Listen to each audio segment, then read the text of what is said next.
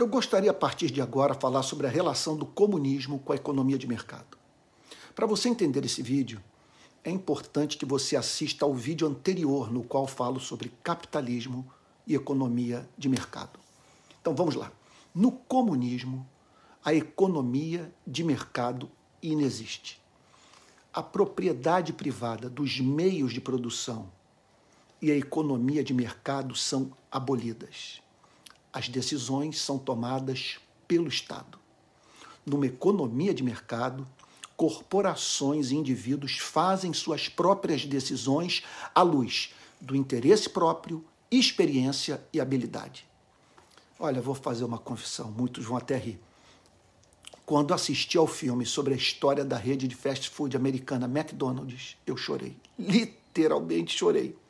Porque eu fiquei comovido de ver pessoas a viver num país que lhes permitia sonhar, empreender, gerar emprego e prosperar. Bom, deixemos para uma outra ocasião falar sobre as condições de trabalho, salário e a gordura contida nos sanduíches.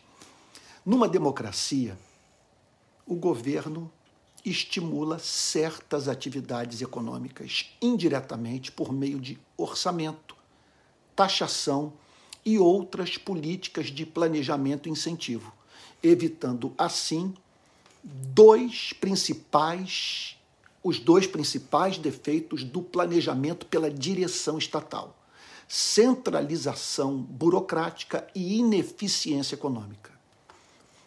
Esse modelo é muito mais eficaz. Veja só, o Estado regula, incentiva, cria as condições para que empresas decidam investir na produção de determinados produtos e em determinadas regiões. Isso é muito diferente de um Estado forçosamente tornado pesado e tido como onisciente. Veja só, dizer o que cada ser humano deve produzir.